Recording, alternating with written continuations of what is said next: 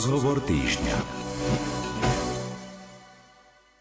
V dnešnom rozhovore týždňa pokračujeme v predstavovaní osobností, ktoré boli pred rokom 1989 prenasledované komunistickým totalitným režimom. Medzi nich patril aj profesor Štefan Šmálik, ktorý bol kňazom spiskej diecézy. V roku 1951 bol zatknutý a následne odsúdený na 14 rokov väzenia. Až do pádu komunizmu sa angažoval v obrane práv cirkvy. Dnes Štefana Šmálika predstaví v našej relácii pán Jozef Kušnier. Dobrý deň, Prajem. Dobrý deň. Hudbu do relácie pripravila Diana Rauchová a príjemné počúvanie od mikrofónu želá Radovan Pavlík. Takže keď sa môžem tak spýtať, ako by sme vedeli na začiatku predstaviť pána Štefana Šmálika, čo by sme vedeli povedať o jeho detstve, mladosti, odkiaľ pochádzal? Štefan Šmálik sa narodil v Nižnej Šuňave 17. decembra 1908. Jeho rodičia Jan Šmálik a Mária Šmáliková rodená Erziakova. Mal troch súrodencov Jana, Jozefa, Máriu a Pavla. Zomrel 21. decembra 1991 v Oravskom Bielom potoku. Pochovaný bol 24. decembra 1991 na cintoríne v Tvrdošine. Svoje štúdium začal na 6-ročnej ľudovej škole v Šuňave, prvé 4 roky po maďarskej. Štátne reálne gymnázium e, najprv začal študovať Levoči a potom prešiel na štátne reálne gymnázium do Spišskej Nové Si. Za jeho vynikajúce e, študijné výsledky e, ho vybrali na Karnotovo liceum do Dijonu, do Francúzska. Po návrate na Slovensko študoval v Spišskom seminári, vysvetený bol za kniaza 28. januára 1934. Počas jeho pôsobenia v Bratislave sa v roku 1948 zapísal na univerzitu štúdium, tedajšiu univerzitu, Slovenskú univerzitu na štúdium ruského jazyka a histórie. Všade, kde pôsobil, zaujímal sa o históriu a svoje poznatky aj písomne spra- priebežne spracovával. Môžeme povedať po tomto stručnom prehľade, že kde sa rodilo jeho kňazské povolanie? Vieme hovoriť o koreňoch tohto povolania v živote Štefana Šmálika? Štefan Šmalík vyrastal v katolickej rodine a od malička ho formovali v duchu katolického učenia. Jeho rodičia chceli mať vzdelané deti a preto dávali veľký dôraz, aby ich deti boli vzdelané. Najprv začal študovať v rokoch 1921 až 23 v Levoči na bývalom katolickom gymnázium. Potom z dôvodov rodinných prešiel do Spišskej Novej Si, kde býval, e, kde študoval a tam bol vybratý na štúdium do Dijonu. To znamená, že bol naozaj vynikajúcim študentom a že v jeho rodine záležalo na vzdelaní. Je to tak, pretože rodičia aj staršieho brata, aj sestru, aj on e, snažili sa im dať vzdelanie. Jeden brat mal zdravotné problémy a ten sa nevzdelával. Štefan Šmálik do seminára vstupuje práve po tých francúzskych štúdiách. Čo tak zapôsobilo na neho, že si vyberá cestu kňaza? Keď bol vybratý do Dijonu, nastúpil tam 1. oktobra 1926, Šmálik študoval humanistické, ktoré sa volalo latinčina a živé jazyky. Za živý jazyk si zapísal slovenčinu, aby to mal ľahšie pri maturite. Bol e, s nimi v Dijone aj jeden český profesor. Maturity bakaláreo sa robili v predposlednom a poslednom ročníku, a to na univerzite. Francúzsku maturitu musel nostrifikovať, aby mu bola u nás platná. Prišiel do styku s univerzitmi profesori z Osobony, Leže, a ktorí bývali literárne činy. Mali dobrého profesora na diepis a zemepis a to bol Robert Chardillet, ktorý sa stal aj starostom Dijonu a neskôr ministrom pošty. Keď Nemci obsadili Francúzsko, Chardillet popravili pre jeho francúzske vlastenectvo. Bol teda výborným študentom a napriek tým štúdijným schopnostiam, výsledkom sa rozhoduje nie pre cestu, ja neviem, politiky alebo štúdium práva, ale rozhoduje sa pre kňastvo. Mal tam kontakt s kňazmi, alebo čo, ako to vyplynulo? Štúdium Dijone vo Francúzsku mu tlačilo hlbokú stopu do duše. Ešte si urovnal niektoré veci a myšlienky a v septembri nastúpil do Spišského seminára v Spišskej kapituli. Spišský seminár bol v biskupskom sídle Spišskej kapituly. Bolo to jedinečné miesto čisto s hierarchickou úlohou. Volali ho Slovenský Vatikán, bol tam biskupský palác a kanonické domy. E, profesorom dogmatiky bol rodak zo Šuniavy doktor Mrkva, morálku tu učil doktor Štefan Fajt, bibliku doktor Štefan Lak veľkou osobnosťou bol profesor filozofie doktor František Skičak a tiež doktor e, Jozef Špírko, profesor histórie. Istý čas ho učil aj doktor Ferenčík a tiež Štefan Barnáš, ktorý bol neskôr pomocným biskupom. Život seminári sa nelíšil mnohom od života v Liceu v Dižone. Bola v tom veľká podobnosť, či do štúdia a rozhovoru vyučovacích hodín. Spolužiakmi tu boli aj Oravci, ako Adamec, Gočal, Šeling a z ďalších ostatných diecezí keďže e, pred nimi boli dva slabé ročníky, po troch kňazov v ročníku, pán biskup ich 28. január 1934 vysvietil a v nedelu Septuagezimar, keď sa spievalo Evangelium Ite aj vy do mojej vinice.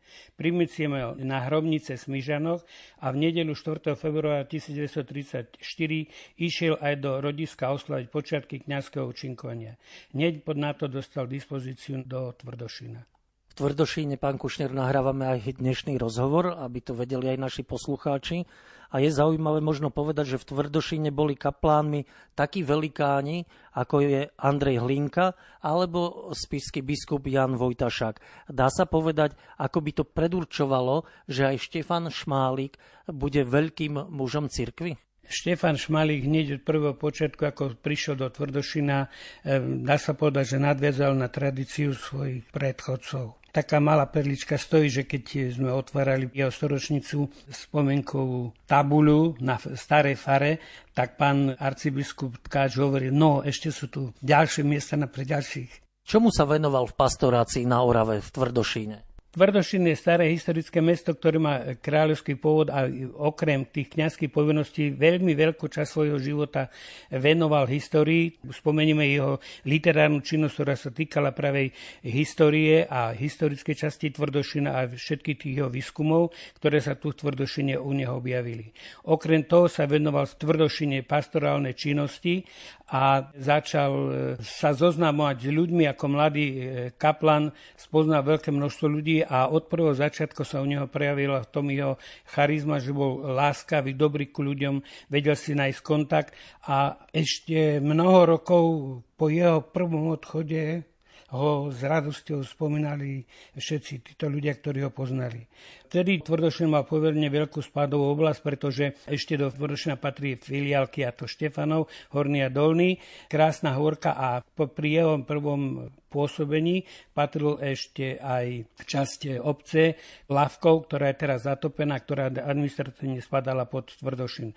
Mal veľké pôsobenie, pretože musel dosť veľa cestovať a musíme si uvedomiť, že v tom čase nebolo to ani tá doprava taká, takže väčšinou buď chodíval pešo, alebo dopravou, ktoré tam mali. Jeho úspešné účinkovanie potom po jeho preložení do Mikuláša mestskí činiteľia ohodnotili a dostal podobne ako Jan Vojta Jurašák, Andrej Hlinka, ktorý bol v tom času farár Žumberku a jemu udelili titul Čestný občan Tvrdošina. Z Tvrdošina jeho kroky smerovali na Liptov a následne do Bratislavy, kde sa ešte venoval štúdiu a potom sa venoval vlastne mládeži ako profesor na gymnáziu. Keď prišiel do Mikulaša, tak tam bol prekvapený práve tým, že mal veľmi rozsahlú časť pôsobenia, e, že veľké množstvo hodín náboženstva mu zostalo a napriek tomu vždy si našiel ešte čas aj na činnosť, e, ktorá sa venovala výskumu a, a skúmaniu histórie. Na toho potom preložili do Hýbe. V 1939 prišli za ním zo Smížiem jeho rodičia, ktorí sa mu starali o domácnosť, aby sa on mohol venovať e, pastorálnej činnosti keď za slovenského štátu, keď tam pôsobil, tak v tých rokoch tam len birmovanie a tiež tam v roku 1939, misie roku 40 a 43. Prvé mali lazaristi s Patrom Hutirom a Krištínom a ešte jeden pater, ktorý navštívili každú rodinu. To zobudilo hodne veriaci a druhýkrát potom mali redemptoristi, Pater Koch a jeden Pater z Podolinca. Šmálik sa zúčastnil aj vyučovania liturgického spevu, vystupujeli aj dokonca neskôršie v Trnovci a na Svetého Ducha a na množných aktivitách. Pri prechode po druhej svetovej vojne, ktorá sa tam zastavila, sa stretol s bývalým vedením, ako bol Brežnev a ďalší naši politickí ľudia. Vtedy sa dal do, do, viac do kontaktu aj s plukovníkom Reslom a jeho brat Palko, ktorý, ako som spomínal, študoval na Vojenskej akadémii, ako 20-ročný zomrel v bojoch a je pochovaný nad Mikulášom. V tejto časti treba spomenúť, že eh, ho veľmi hodnotili ako veľmi aktívneho človeka a keďže Maj začalo sa v navešťankách učiť ruština a nemal to učiť, tak už mali vyučoval. V tomto istom čase treba spomenúť veľmi dôležitú úlohu situáciu, ktorá sa mu stala. Jeho sestra Mária za slovenského štátu bola úradničkou v Bratislave a tá generácia rovesníkov vysokoškolákov, s ktorými prišla do styku, už poznala sa s Kolakovičom, bol to jezuita, ktorý pochádzal z Chorvátska.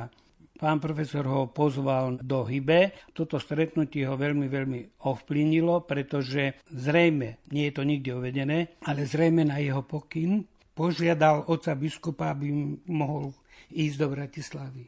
Biskup Vojta však mu dal súhlas a v novom postredí sa stretal s novými aktivistami, ktorý ako kňaz bol poverený viesť najmä duchovné cvičenia, pôsobenie medzi vysokoškolskou mládežou, pôsobenie rôznych aktivít, prednášky a vzhľadom na to, že bol vzdelaný, bol veľmi vyhľadávaný medzi vysokoškolakmi. Treba spomenúť aj jeho už prvé kontakty alebo priame kontakt so Silvom Krčmerím, Vládom Juklom a otcom Madrom. Tieto udalosti mu potom spôsobili to, že sa neskôršie dostal do väzenia. Tu tá situácia je taká, že v tom čase medzi vysokoškolákmi mal meno Laco. Nebeský oče náš, si mocný a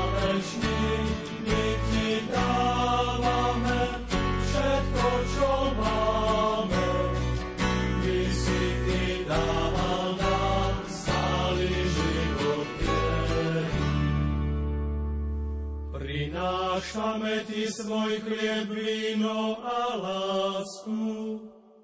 Všetko Ti dnes obetujeme. Svoje životné prostredie, úspech a prácu. Všetko Ti dnes obetujeme. Svoje schopnosti, nadšenie i radosť Všetko ti dnes obetujeme.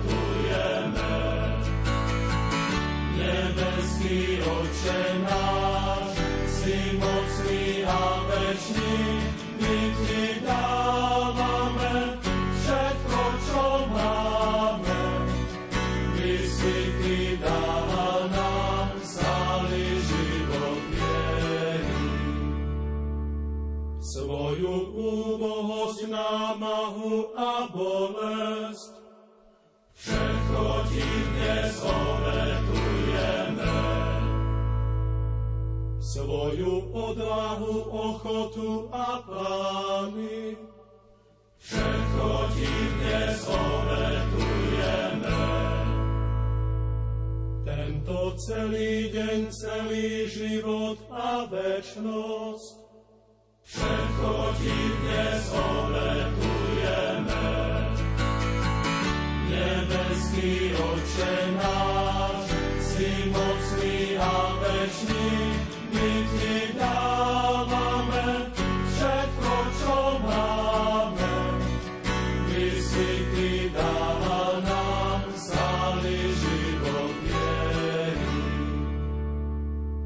No to už sa dostávame k zmene režimu k rokom 1948 až roky 1950, ktoré vlastne majú následky aj na pána profesora Šmálika. Čiže pán Kušner, keby ste vedeli popísať, čo viedlo k jeho zadržaniu jeho zadržanie sa dalo očakávať, pretože bol veľmi aktívny a keď pôsobil v Bratislave, ešte tu skôr treba povedať, že ešte ako kňaz, ktorý mal veľmi veľké množstvo pôsobností, našiel si čas a zapísal sa na fakulte Slovenskej vysokej školy na odbor ruština história.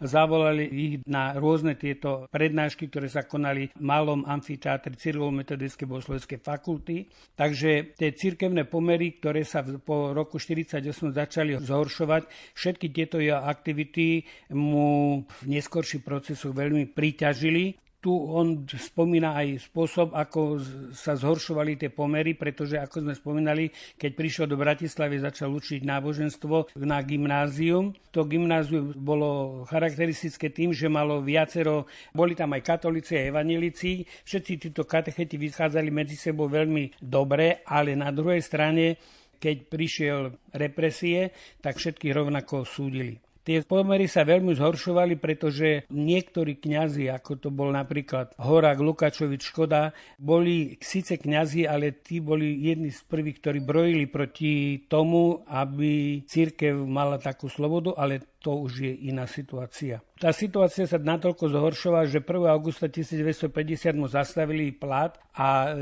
on sa odsťahol na z Bratislavy preč ale keďže bola tá situácia v Bratislave veľmi zlá, tak ho pozvali naspäť, aby išiel učiť na gymnázium náboženstvo. To však malo už vtedy veľmi, veľmi zlú situáciu. Zaujímavé to bolo, že zavolali ho na stretnutie bratislavských katechetov a tam sa riešilo, že či bude sa pokračovať učenie náboženstva alebo nie.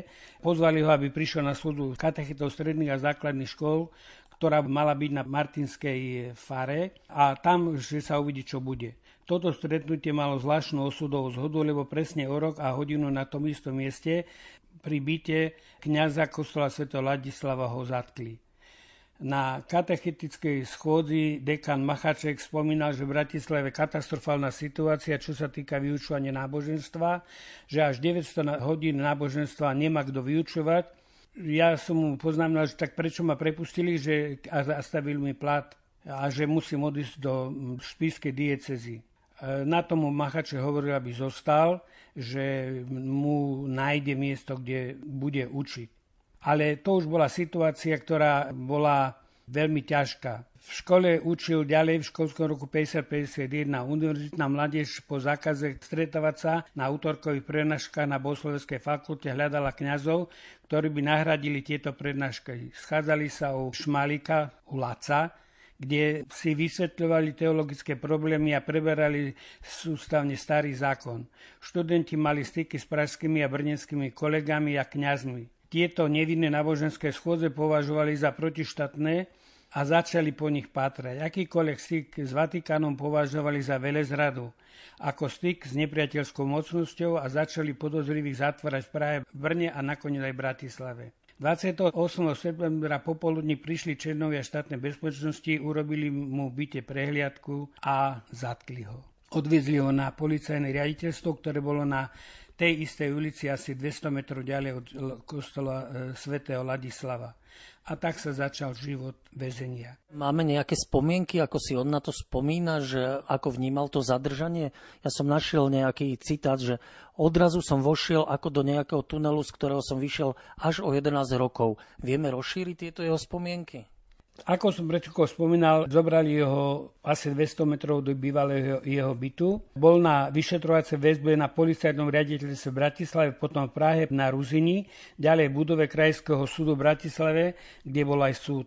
Ako odsudený na Mirové, v Jachimove, v Leopoldove a vo Valdiciach spolu na 7 miestach sa to väzenie stupňovalo. On to hodnotil takto strašne, veľmi zle, zlé, nedobre, nebezpečne, znesiteľne a neľudský. Pri vyšetrovaní v Bratislave začalo to takto. Mlatili nás po stehnách po boku pelendrekom, stískali nám šije do závratu. Referent istý Hatala Strenčina pri každom opretí divoko bil človeka, že som už mal celé stehna boľavé. Išlo mu o to, ako a kde sme sa schádzali, aké trestné činy podľa neho sme na schôdzach páchali. Schôdzky charakterizoval ako protištátne osoby, o ktorých sa zaujímali, boli Staríček, Jukl, Porubský. Ušlo sa mu aj temnice, býval na izbe číslo 11. Prvým spoluväzňom bol ruský mladík z Kubany, ktorý utiekol a skrýval sa na Slovensku. Ďalšie vyšetrovanie, pri ktorých už sa menej bylo, sa týkali profesorky Pecíkovej a iných osôb. Bol som duševne veľmi napätý a počul som zo susedných okien výpovede známych osôb, o ktorých som neskôr zistil, že tam ani vôbec neboli. Teda mal som halucinácie. 11. novembra Martinský večerný zvon nás odprevádzal, keď nás naložili do Antonov a viezli cez most niekam preč. V Antone bolo niekoľko klietok s plechovými oddelenými maličkými celami s maličkým okienkom.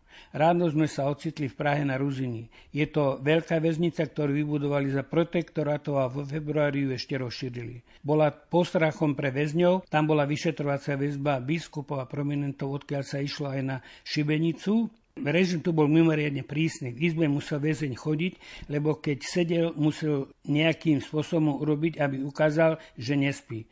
Očkom sa dozorca každé dve minúty díval na väzňa, na toho strážnika zasa iný strážnik dohľadal, či sa díva, ako je predpísané. Bol tu veľký hlad, nízka dávka chleba sa dávala ráno s nejakou teplou tekutinou, čo mala byť káva. Na obed polievka, ktoré niečo plávalo. Vo viečku trochu nejakého jedla. Občas kúsok mesa. Väzňov stále vážili, pravda, Oči sme mali zaviazené a keď sme išli na chodbu, vážil som 63 kg na miesto nejakých 80. Na prechádzku som nechodil vôbec. Dostal som veľkú izbu so slavníkom, zubnú kevka musela byť von, na stole bol iba kľúč od vodovodu a 6 toaletných papierikov. Každý deň bola zbytočná prehľadka, či nemá e, niečo väzeň pri sebe. Pri spaní medzi 10 a 5 musel mať ruky na dekách, aby bolo vidno, keď som si raz dal ruky za tylo, zobudil ma strážnik a deky som musel poskladať a tak isto čas spať bez nich. Vyšetrovanie to bolo prísne, niekedy aj nočné. Písali sa zápisnice, referén ich skladal a potom e, mi ich dal podpísať. Keď väzeň odoprel, vyhražal sa, ale už nebyli natoľko ako v Bratislave. Na Ruzini spísali zápisnicu so mnou a referent Hatala sa stal trochu ľudskejším. Ja som mu raz naznačil, že tu má ťažkú úlohu. On sa pýtal, prečo? No lebo musíte hľadať škvrny na slnku. Povedzme, že ja som taký zločinec, ako tvrdíte. Ale čo sú títo, čo so mnou sú tu ako Jukl, Stariček a Porubský? Ja ich poznám ako najlepších ľudí z Bratislavy. Poznámka sa mu nepáčila, ale stratil so mnou pri vyšetrovaní niekoľko ľudských slov. Priznal sa, že bol na pohrebe svojej matky. Niekedy ma aj prestal ma odrazu vyšetrovať, dozvedel som sa, že spáchal samú vraždu. Dojalo ho asi to, že začali zatýkať komunistických prominentov a vyhračil sa im trestom smrti. Zbadal, do akej spoločnosti sa dostal. Na Bože telo bol súd Madra a Jukla v Brne. Ešte Hatala zastavil svedeckú vypäť, ktorú som mal sa naučiť na spamäť. Po Hatalovej smrti český referent ma to doučoval. Dali mi raz za 8 mesiacov na prechádzku a stravu trochu zlepšili.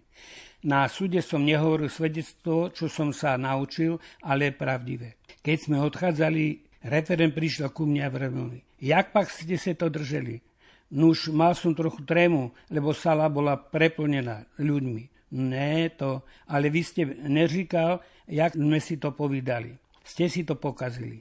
Vrátil som sa do Ruzine, pri vyšetrovaní nebol najhorší ani hlad, ani bitka, ale obava, či človek nezradí svojho priateľa a či sa nejako nepotkne, nepodriekne. Lebo v takom prípade dotyčného hneď zatvárali a trápili.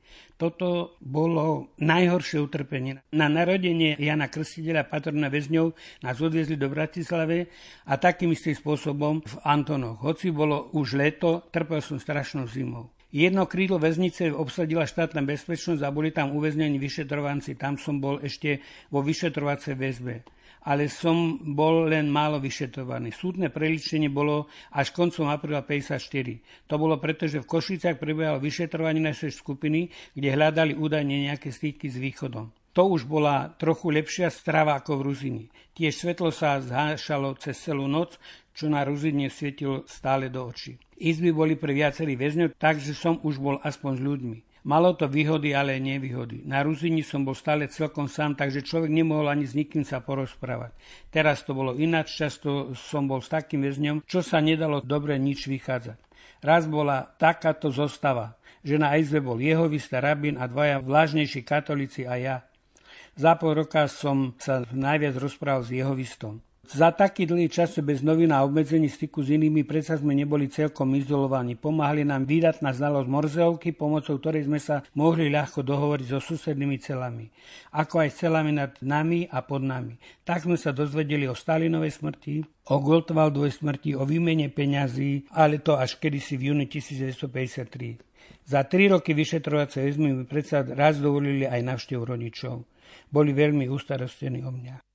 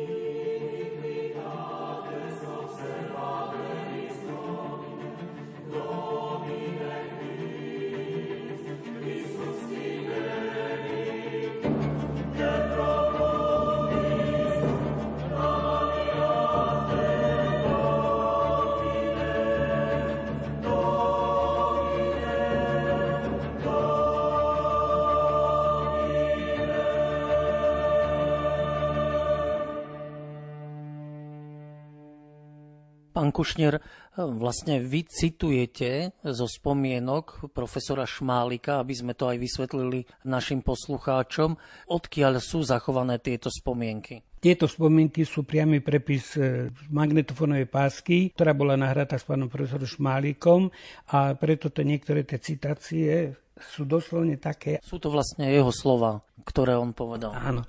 26. apríla 1954 bol profesor s Husákom a Novomestským, mali sme my ako záškodnícká skupina Vatikánskej katolíckej akcie súd.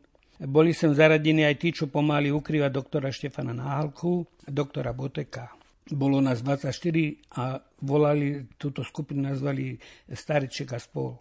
V tejto skupine bolo 5 kňazov Cibira, Rak, Páňak, Belan a ja. Dostávame sa k súdnemu procesu po tej vyšetrovacej väzbe. Pán Kušnier, ako to môžete popísať z tých spomienok profesora Šmálika? By som ešte chcel citovať ľudí, ktorí v tej skupine boli. Čiže okrem týchto kňazov, ktoré som pred chvíľkou viedol, boli to asistenti na fakulte ako Staríček, Porúbsky, Záhoranský krajňák posluchači Šmítova, Hrušovská, Jakubcová, Hunčaga, Vlado Krčmery, učiteľe a úradníci, alebo iné z iného zamestnania ako Slochova, Totova, Čajevojský, Cesnakova, Šoška, Šuškova, Mraz, Mrazová, Vangová a Chalúbka. Pri rokovaní sa šlo od Adama, v tom prípade od chorvátskeho apoštolského kniaza Kolakoviča. Nazvali nás ako protištátny a chceli nás súdiť za velezradu a tá velezrada pozostávala vo vedení náboženských kružkov, ktoré sa považovali za štátu nebezpečné. Vyzvedačstvo pozostávalo v pokuse poslať informácie o stave cirkvi do Vatikánu. K tomu prišlo aj hanobenie Sovietskeho zväzu. Súd sa úporne pridržal mienky, že zákonitou je pražská akcia a vatikánska katolická akcia, že to je zaškodnícke. Súdom dosadený obhajca Šrobár, syn politika Vavra Šrobára, povedal v obhajobe. Bola to síce velezrada, ale on má brata, ktorý podal, padol v druhej svetovej vojne. Tak a on zradil aj brata? Povedal predseda a pridali mi ešte niekoľko mesiacov. Štariček ako výborný fyzik a odborník na atomovú energiu dostal 14 rokov, ostatní po 10. Diečatom našli zoznam členek Ružencového spolku Rúža, považili to za sprísahaneckú skupinu. Ja som sa zhlásil s vysvetlením, že tieto diečata sa modlili 15 tajomstiev svätého Ruženca. Súdca ma zahári ako so slovami. My vieme, aké tajomstva ste vy posielali do Vatikánu. Pri rozsudku boli aj moji rodičia. Keď otec počul, že som odsudený na 13 rokov, náhlas povedal, že sa už nedožije toho, že ma uvidí na slobode. Keď som dostal amnestiu, tak sa dožil toho. Takže to bola vyšetrovacia väzba, e, súd s profesorom Štefanom Šmálikom. Koľko si teda z tohto trestu hrozného, ktorý ste povedali, odsedel nakoniec? Vraveli ste, že dostal amnestiu, o niečo sa to skrátilo? 9. mája bola veľká amnestia, dotýkala sa aj kňazov, lebo údajne Jan 23. podpísal nášmu štátu ručenie pri nákupe kanadskej pšenice. A vyhradil si podmienku, že kňazov prepustia z väzenia. A tak po 10 rokoch, 7 mesiacoch a dvoch týždňoch som sa konečne dostal na slobodu. Teda zatknutý bol 28. septembra 1951 a 9. maja 1962 bol amnestovaný, teda odsedil skoro 11 rokov ani po prepustení z väzenia samozrejme nemohol asi vykonávať slobodne kňazskú činnosť, ako to bolo bežnou praxou v totalitnom režime? Keď ho prepustili, tak prvý išiel do kostola. Vo vlaku sa stretol s mnohými kňazmi, ktorí boli tiež prepustení. Vrátil sa do Smížan, kde bývali jeho rodičia a tam sa postupne postretával s celou rodinou. Samozrejme, že nemolo mu dovolené ísť ku oltáru, čo ho veľmi trápilo, ale na druhej strane nezostal nič, žiadnej pasivite a snažil sa dostať do pastorácie, ale dlho sa mu to nedarilo. Keď bol na pohrebe v Dolnom Kubine učiteľovi Štefanovi Jurčivovi, spolužiakovi z ľudovej školy, tam sa stretol s dekanom Štefanom Garajom a povedal mu, že by si veľmi želal, keby sa dostal do pastorácie. On neskôršie sa stal tento Garaj aj riaditeľom biskupskej konferencie, takže mu zabezpečil, že sa konečne dostal ako kaplán v Spišskom podradí. V Spišskom podradí bol, býval určitý čas na fare. Tam na fare v Spišskom podradí veľmi často navštevoval kapitulu. Tam objavil, že na Spišskej kapitule je obrovská knižnica, v ktorej spolu s istým pánom Kolodiom katalogizovali všetky knihy, ktoré tam boli. Zistil, že tam je veľmi bohatá, viac ako 10 tisícov exemplárov starých kníh, väčšinou zo 16. storočia. Tam začal robiť aj e, také historické výskumy, začal, poprosili ho zo Spišskej Novej Vsi, aby urobil nejaké prednášky, takže urobil tri prednášky pre učiteľov, ale to sa verejnosti politickej e, situácii neodpovedalo a preto s tým boli znova problémy. Ale v tom čase už sa situácia začala meniť, e, lebo dostal dispozíciu, aby išiel do Trnovca v roku 1966. Litovskom Trnovci bola katolická a evangelická fara, veľmi dobre tam vychádzal spolu a obidvom e, kňazom, Terekom, ktorý bol evangelický kňaz, spolu vychádzali a snažili sa viesť e, ľudí z Trnovca k náboženskému životu. Čase, keď bol v Trnovci, nastala aj Dubčeková éra a v tom čase sa mu podarilo dostať do zahraničia, a to do Ríma, v tom Ríme bol býval Lapšanský zo Svížne, ktorý v Taliansku založil verbisické kláštory. Pozval ho, mal možnosť navštíviť rôzne tie kláštory. Išiel tam spolu so šuňackým farárom e, Jozefom Kožarom. Bernátka ich čakal Lapšanský, privítal ich a začala sa jeho okružná cesta nielen po Ríme. Okrem rískych pamiatok nazrel aj do historických prameňov, Tiež si tam prinieslo krásnu knihu Marka Aurelie, na ktorom sú vyjavy z jeho bojov na Slovensku z epizódou zázračného dážďa. Najkrajšia spomienka je na audienciu Pavla VI, ktorý tam bol spolu s troma kňazmi zo Slovenska. Pápež im povedal, buďte pevní, vydržte, všetko bude dobré. V Ríme navštívil aj metodické oddelenie, kde sa stretol aj s priateľom Náhalkom a tiež Botekom a s pánom biskupom Hnilicom. Tu ešte treba spomenúť, že s biskupom Nilicom, keď bol, tak študoval ešte ruštinu, keď boli v Bratislave. Boli spolužiaci. Vrátil sa ešte niekedy do Tvrdošína? Zaujímavá situácia nastala rok 1971, keď sa uvoľnila fara po vtedajšom pánu Farárovi a doktor Ligoš mu navrhol, aby išiel do Tvrdošina. Po 34 rokoch 11. septembra 1971 sa opäť ocitol v Tvrdošine. Vtedy Tvrdošin oproti tomu už bol značne zmenený, ako keď on odchádzal z Tvrdošina. Tvrdošin sa nachádza v blízkosti Orávskej priehrady, Rohačov a Oravic. Rozrastla filiálka, jedna krásna úrka, tiež aj Štefanov, aj samotný Tvrdošin sa rozrastol čo do počtu obyvateľov, ale na druhej strane mal iba jedného kňaza, kaplana, pán Farad a jedného kaplana. Aká bola tá jeho činnosť Tvrdošíne a vlastne teda ešte stále v totalitnom režime? Situácia tvrdošne bola veľmi zlá, pretože hlavne pri vyučovaní náboženstva mu robili veľmi veľké problémy. Po roku 69 nastala normalizácia a v rámci normalizácie bolo sprísnené alebo znemožnenie chodiť na náboženstvo. On sa snažil k tomu ako si postaviť seriózne. Tu nastávali práve problémy.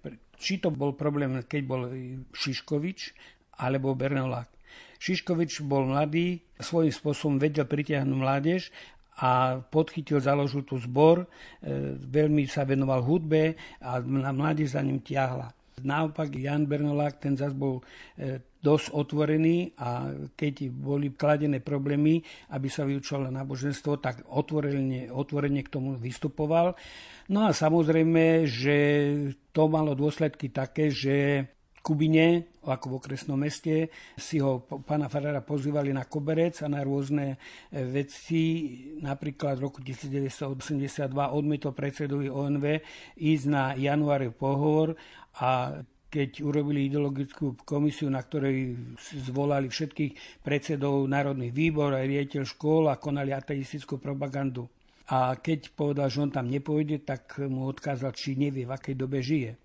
Takisto, keď v e, roku 1983 sa stupňovala tá ateistická e, propaganda a v priestoroch ONV urobili výstavu o tom, ako zrútili Prahe sochu Pany Mária, vysmievali sa e, z Krista, dávali mu tri brády a uražali, tak on sa k tomu veľmi odhradil.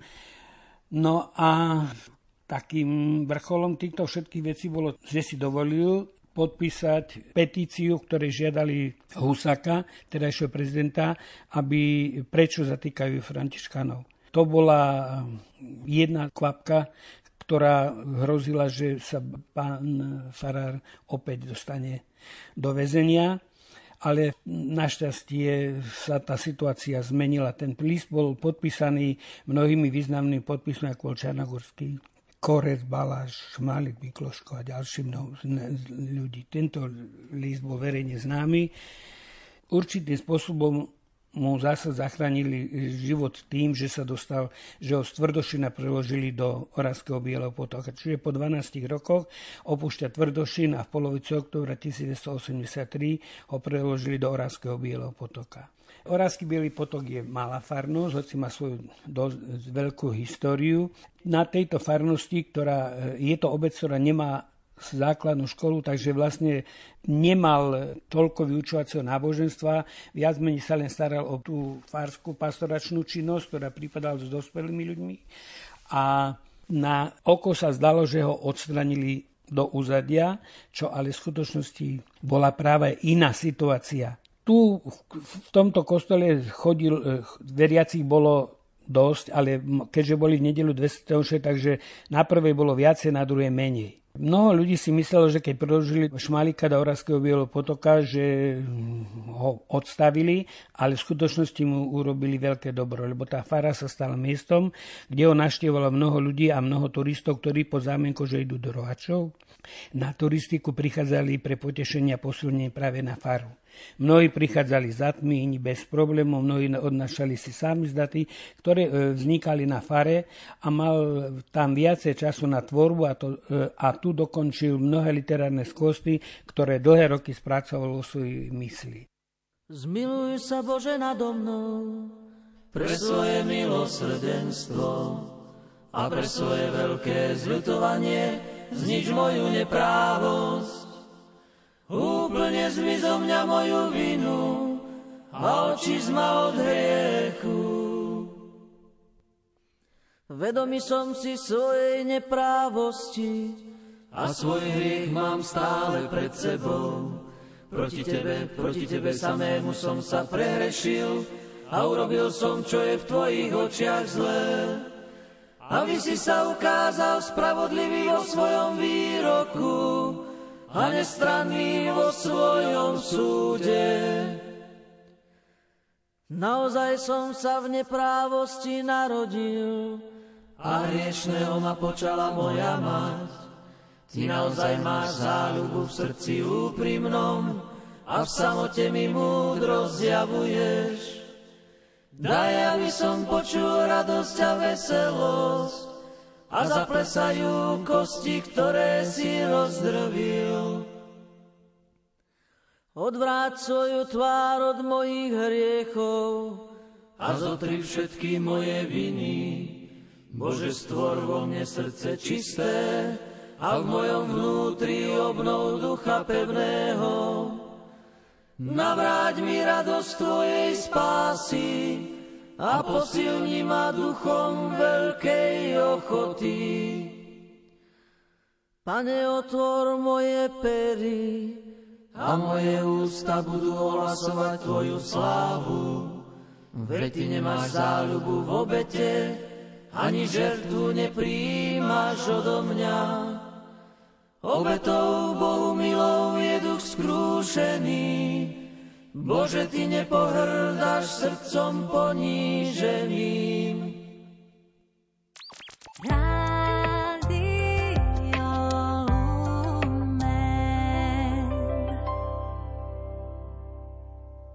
Konec našej relácie sa blíži. Chcem sa teda spýtať, e, pán profesor Šmalik sa dožil slobody, teda roku 1989. Ešte pôsobil aktívne? Ako sme v predošlej časti hovorili o Šmakovi a o živote a o kniazstve, bolo, že bol dlho väznený, ale bol väznený iba preto, že bol kniaz a robil to, čo mal každý kniaz urobiť tam, kde ho církev pošle. Štefan Šmalik to robil s láskou, úprimnosťou a vierou. Na každom vesede po svojom prvorade sa venoval kňazským povinnostiam, jeho dušpastierská činnosť bola obdivuhodná. Okrem všetkých povinností v kostole pravidelne sa venoval ľuďom spovedlníci, vyučoval náboženstvo a aj keď boli e, obdobia, keď mu zo strany štátu boli robené veľké prekažky a problémy. Ku svojim kaplánom mal skôr otcovský prístup, s ktorým vždy dobre vychádzal. Bol kaplán dobrým vzorom a tí na neho s láskou spomínali. Keď bolo treba vždy, keď ich vedel zastať, či to bolo pred verejnosťou alebo EŠTB. Pán kaplan Šiškovič mal veľký vzťah ku hudbe a cez ňu prilákal v čase socializmu mnoho ľudí do kostola. Založil spejacký zbor, mladých ľudí urobil s nimi veľký koncert. Aj kaplan, aj pán Farár boli pozvaní na koberec až do okresného mesta. Pán kaplan Bernal Zborovni protestoval proti tomu, že sa v škole robila akcia, aby deti nechodili na náboženstvo. A hneď bol oheň na streche. Predovšetkým eh, viedol ľudí v každodennom živote ku poznávaniu Boha jednoduchým spôsobom. Bol ku každému láskavý, ochotný pomôcť vo všetkom, čo potrebovali. Dvere na faru mal každý otvorené a šmalík nikoho neodmietol. Cez svojich farníkov vedel, komu je nutné a potrebné pomoc. Na verejnosti vždy chodil v reverende, ktorá už bola dosť obšúchaná, obnosená a keď mu chceli kúpiť novú, vždy mal niekoho, kto potreboval peniaze a tak išli tam. Podobne to bolo aj s jeho obuvou. Je mnoho ľudí, ktorým pomohol radami, boli morálnou oporou v živote, keď sa dostali do problémov. Či to bolo pri umrti dieťaťa, manžela, manželky alebo podobne. Tvrdošne poznám mnoho početnú rodinu, ktorej veľmi pomohlo, keď im náhle zomrel otec rodiny. Takých prípadov bolo mnoho. Bolo známe, že výborne ovláda francúzštinu, ruštinu, latinčinu. Využívali to najmä študenti v čase maturitných písomník. V tom čase ho hojne navštevovali, aby im pomohol. Neraz bola fára preplnená mladými ľuďmi. Ladnične vypomohal kňazom, historikom z rôznych kútov Slovenska. Otec biskup vedel, že Šmalik je osoba, ktorá do latinčiny a z latinčiny preloží všetko, čo bude kedykoľvek, ktoromkoľvek čase potrebovať. Často sa na neho obracali študenti, kňazi aby im urobil preklady, keď potrebovali. Teraz už s určitým úsmevom spomínajú staršie generácie dospelí ľudí, ako chodili za ním, aby im e, prekladal listy, ktoré posielali do firiem, aby im poslali rôzne propagačné materiály. V Hornom a Dolnom Štefanov sú ako tvrdošina. Minulosti tu bola aj základná škola, do ktorej pán Farár dochádzal autobusom učiť popoludní náboženstvo. Deti si otca Šmalika získali svoju dobrotou a skromnosťou s radosťou ho čakali už na zastávke autobusu, ktorá je na začiatku dediny.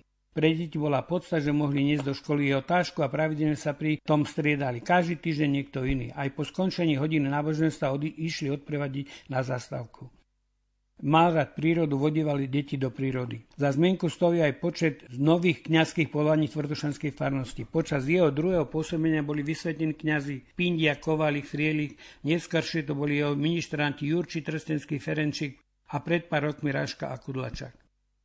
Obdivhodná a veľmi bohatá bola jeho literárna činnosť. Ako sme spomínali vo väzení Jachimove, triediu pri veži smrti Uran rukami. Jeho prsty boli veľmi znecitlivené a ťažko mohol niečo uchopiť. Mnohí ľudia to nevedeli ani nespoznali počas slúženia Sv. Omše, keď mal veľké problémy pri uchytení hostie do svojich rúk. Napriek tomu to zvládal, ale písanie na mu nešlo. Mal skupinu ľudí, ktorí robili klepanice a on im diktoval. Bolo obdivuhodné, ako pri diktovaní sústredne diktoval sled svojich myšlienok. Medzi jeho písarov patrila Monika Jelenčíková, Mária Bielova, Jozef Krupa a mnoho ďalších. Tu si treba uvedomiť, že písanie Šmalíkovej prác v tom čase pokladalo za protištátnu činnosť. Jeho literárnu činnosť sa týkala prekladu z francúzštiny, polštiny, ale jeho vlastná tvorba, ktorú uvádzame na inom mieste. Mňa osobne so Štefanom Šmalíkom zoznámil Vládo Jukok ešte z čas vysokoškolskej štúdii. Vládo mi hovoril, do Tvrdošina príde za farára svetý muž, Poznám ho už mnoho rokov. To som ešte o tom čase nevedel nič o jeho živote, väzení a o jeho dielach. Keby sme mali povedať, v čom môže byť profesor Šmálik vzorom našim poslucháčom v 21. storočí? Mohol byť vzorom pre všetkých slovenských kňazov. Bol to taký slovenský farazársu. Bolo by dobre, keby ho spoznalo čo najviac ľudí. Pri jeho storočí sme vydali o ňu knihu Glosy zo života. Na slávnosti sa zúčastnilo mnoho ľudí z celého Slovenska, a to najmä tí, ktorí ho osobne poznali. Vytvorili sme o ňom filmy pri storočnici aj pri 110 ročnici. K dispozícii aj web stránka, na ktoré sme zhromaždili informácie z jeho života. Dali sme tam aj niektoré jeho samizdáty, ktoré sa nám podarilo získať. Veľa času venoval histórii oravských obcí, najmä Tvrdošina. Jeho najdôležitejšie diela sú zhrnuté na web stránke. Pozorné diela sú Cirkevné dejiny, Cirkev 1, Cirkev 2 vyšli ako samizdát a roku 1997 pod názvom ľud na cestách. Ďalšia je taká kniha, je Veľký 40-ročný post Cirkev na Slovensku. Tiež išla ako samizdát. V je po ňom pojmenovaná cirkevná škola v roku 1991, keď sme pracovali na jej vzniku, na jednom stretnutí na Tvrdošinskej fare, kde bol prítomný aj pán Fara Šmalik, niekto z prítomný návrhol, aby škola niesla meno Štefana Šmalika. Na to on povedal, to by som musel zobrieť. A naozaj v tom roku zomrel. Čiže kedy zomrel pán profesor Šmálik a kde je pochovaný, keby mali poslucháči záujem úctiť si jeho pamiatku? Štefan Šmálik eh, zomrel 21.12.1991. Je pochovaný eh, v Tvrdošine spolu s jeho matkou. Má veľmi pekný pomník a pritom ten pomníku, hlavne teraz v tomto novembri, bol, že horili stále svečky. Je to pre mnohým študentov zo Šmálikovej školy, ktorí tam chodievali ako na návštevu. Slova poučujú príklady tiahnu. Pri oslave soročnice narodenia Šmalika vzýšiel návrh, aby sme požiadali Spišský biskupský úrad, aby sa započal s návrhom blahoročenia Štefana Šmalika. Vytvorila sa komisia, ktorá bola poverená požiadať biskupský úrad, aby sa začalo pracovať na prípravenom procese. Prebehli priame jednanie na biskupskom úrade s otcom biskupom Tondorom a tiež neskôršie aj s biskupom Sečkom. Obidvaja biskupy neboli proti tomu, poverili nás, aby sme zbierali a neprestali zbierať dokumenty o jeho živote. My v tom pokračujeme, ale stále sme vo fáze čakania. Domnievam sa, že natiaľ je biskupský úrad. Po novembri 89 sa mnoho ľudí zaujímal o jeho historické vedomosti. Prenašal na rôznych stretnutiach Spíšskej dieceze Nitrianskej a Bratislavskej. Škoda, že sa všetky jeho vystúpenia nezaznamenali na videá. Mnohí historici by mali možnosť čerpať jeho poznatky o Cyrilovi a Metodovi. Je potrebe poznamenať, že sami za to sa povynechávali citácie a poznámky počiarov na konci knihy, z dôvodu počtu strán a teraz niektorí veci to pokladajú za veľký nedostatok. Je potrebné si uvedomiť, v aké dobe to všetko vznikalo. Pán Kušner, ďakujem veľmi pekne, že ste nám v relácii predstavili osobnosť profesora Štefana Šmálika. Ďakujem za pozornosť našim poslucháčom. Hudobne spolupracovala na dnešnej relácii Diana Rauchová, technicky ju pripravoval Martin Šajgalík a ďalšie príjemné počúvanie Rádia Lumen vám želá Radovan Pavlík. Do počutia. Amen.